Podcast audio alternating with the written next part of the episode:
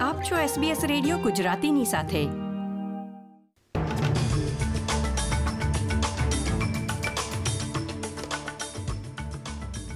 નમસ્કાર. ઓગણત્રીસમી જૂન બે હજાર બાવીસના મુખ્ય સમાચાર આપ સાંભળી રહ્યા છો વત્સલ પટેલ પાસેથી SBS ગુજરાતી પર. પ્રસ્તુત છે આજના મુખ્ય સમાચાર.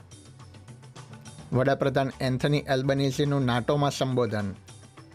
પહેલી જુલાઈથી સુપર એન્યુએશનમાં ફેરફાર. દર વધીને દસ પોઈન્ટ પાંચ ટકા થશે.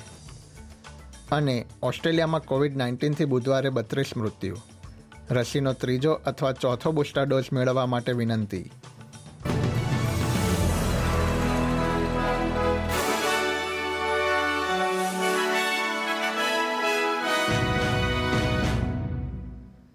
હવે સમાચાર વિગતવાર. ઓસ્ટ્રેલિયાના વડાપ્રધાન એન્થની એલ્બનીઝી સ્પેન ખાતે યોજાઈ રહેલી નાટો સમિટમાં આજે તેમનું સંબોધન કરશે. જેમાં તેઓ ઇન્ડો પેસિફિકમાં ઓસ્ટ્રેલિયાની નીતિ અંગે આંકડા રજૂ કરશે. તેઓ ક્ષેત્રમાં શાંતિ સ્થપાય તે માટે આંતરરાષ્ટ્રીય કાયદાને અનુસરવા સરકાર કટિબદ્ધ હોવાનું જણાવશે. બીજી તરફ, સેનેટર પેની વોંગ આજે કુઆલાલમપુર ખાતે વેપાર જગતના આગેવાનો સાથે મુલાકાત કરી રહ્યા છે. તે અગાઉ તેઓ તેમના જન્મસ્થળ બોર્નિયો આઇલેન્ડના સાબાની મુલાકાત લેશે. અગાઉ તેમણે મલેશિયાના વિદેશ મંત્રી સાથે મુલાકાત કરી હતી. પેની વોંગે જણાવ્યું હતું કે મુલાકાત દરમિયાન બંને દેશો વચ્ચેના સંબંધો વધુ મજબૂત થાય તે અંગે ચર્ચા કરવામાં આવી હતી. તેમાં શિક્ષણ, રક્ષા તથા સ્થાનિક સુરક્ષા જેવી બાબતોનો સમાવેશ થાય છે. ટેક્સી તથા ફૂડ ડિલિવરી કરતી કંપની ઉબરે રાઇડ શેર ડ્રાઈવર્સને વધુ સારી સુવિધા ઉપલબ્ધ કરાવવા માટે ટ્રાન્સપોર્ટ વર્કર્સ યુનિયન સાથે મળીને કરાર કર્યા છે. તેમણે કેન્દ્ર સરકારને કરાર દ્વારા કર્મચારીઓ માટે લઘુત્તમ વેતન દર પણ નક્કી થાય તે માટે સ્વતંત્ર તપાસને પણ પ્રોત્સાહન આપ્યું છે. કરારમાં અન્ય બાબતો તથા ધારાધોરણો પર ચર્ચા કરવા અંગે પણ સહમતી બની છે. જારી કરવામાં આવેલા એક નિવેદનમાં જણાવવામાં આવ્યું હતું કે ઉબર તથા ટ્રાન્સપોર્ટ વર્કર્સ યુનિયન ચાર બાબતો પર કરાર કર્યા છે. જેમાં લઘુત્તમ વેતન, વિવાદનું યોગ્ય નિરાકરણ, કર્મચારીઓના પ્રશ્નોને વાચા આપવા જેવી બાબતોનો સમાવેશ થાય છે.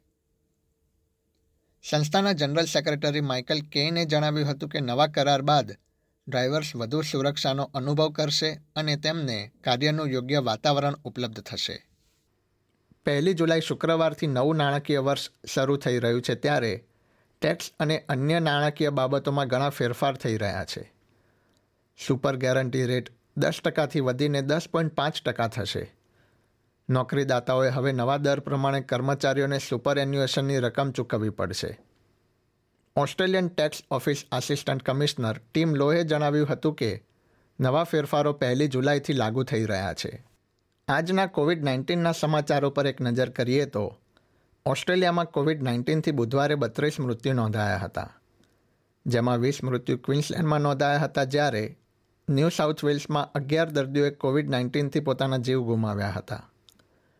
વેસ્ટર્ન ઓસ્ટ્રેલિયામાં અગાઉ નોંધાયેલા ચાર મૃત્યુનો આજની યાદીમાં સમાવેશ કરવામાં આવ્યો છે. ન્યૂ સાઉથ વેલ્સમાં બુધવારે અગિયાર હજાર છસો સાત કેસ નોંધાયા હતા, જે ઓગણીસમી મે બાદ સૌથી વધુ દૈનિક કેસ છે. ક્વીન્સલેન્ડમાં પાંચ હજાર ત્રણસો છાસઠ કેસનું નિદાન થયું હતું. વેસ્ટર્ન ઓસ્ટ્રેલિયામાં પણ પાંચ હજાર નવસો એકવીસ કેસ નોંધાયા છે. ઓસ્ટ્રેલિયન કેપિટલ ટેરેટરીમાં એક હજાર ચારસો અઠ્ઠાવન કેસનું નિદાન થયું છે, જે છેલ્લા ચાર મહિનામાં સૌથી વધુ દૈનિક કેસ છે. ઓસ્ટ્રેલિયાના આરોગ્ય મંત્રી માર્ક બટલરે લાયક હોય તેવા ઓસ્ટ્રેલિયન્સને કોવિડ નાઇન્ટીન રસીનો ત્રીજો અથવા ચોથો બુસ્ટર ડોઝ મેળવવા માટે વિનંતી કરી છે.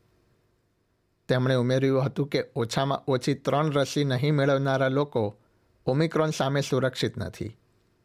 મંત્રી બટલરે માતા પિતાને પણ તેમના બાળકોને ફ્લૂ સામે રસી આપવા વિનંતી કરી છે. ફ્લૂના કારણે હોસ્પિટલમાં દાખલ દર્દીની સંખ્યામાં સાહીઠ ટકા દર્દીઓની ઉંમર સોળ કે તેથી ઓછી છે. બીજી તરફ સાઉથ ઓસ્ટ્રેલિયા કોવિડ નાઇન્ટીન રસીકરણ કરતા કેટલાક કેન્દ્રો આગામી સમયમાં બંધ કરી રહ્યું છે.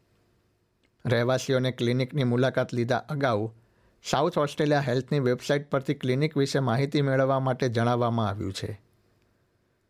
વિક્ટોરિયામાં મફત ફ્લૂ શોટ લેવાની અવધિ ત્રીસ જૂન સુધી વધારીને દસમી જુલાઈ સુધી કરવામાં આવી છે. તાસ્મેનિયામાં પણ છ જુલાઈ સુધી મફતમાં રસી મેળવી શકાશે. આ સાથે જ આજના સમાચાર સમાપ્ત થયા. આ પ્રકારની વધુ માહિતી મેળવવા માંગો છો? અમને સાંભળી શકશો Apple podcast Google podcast Spotify કે જ્યાં પણ તમે તમારા પોડકાસ્ટ મેળવતા હોવ.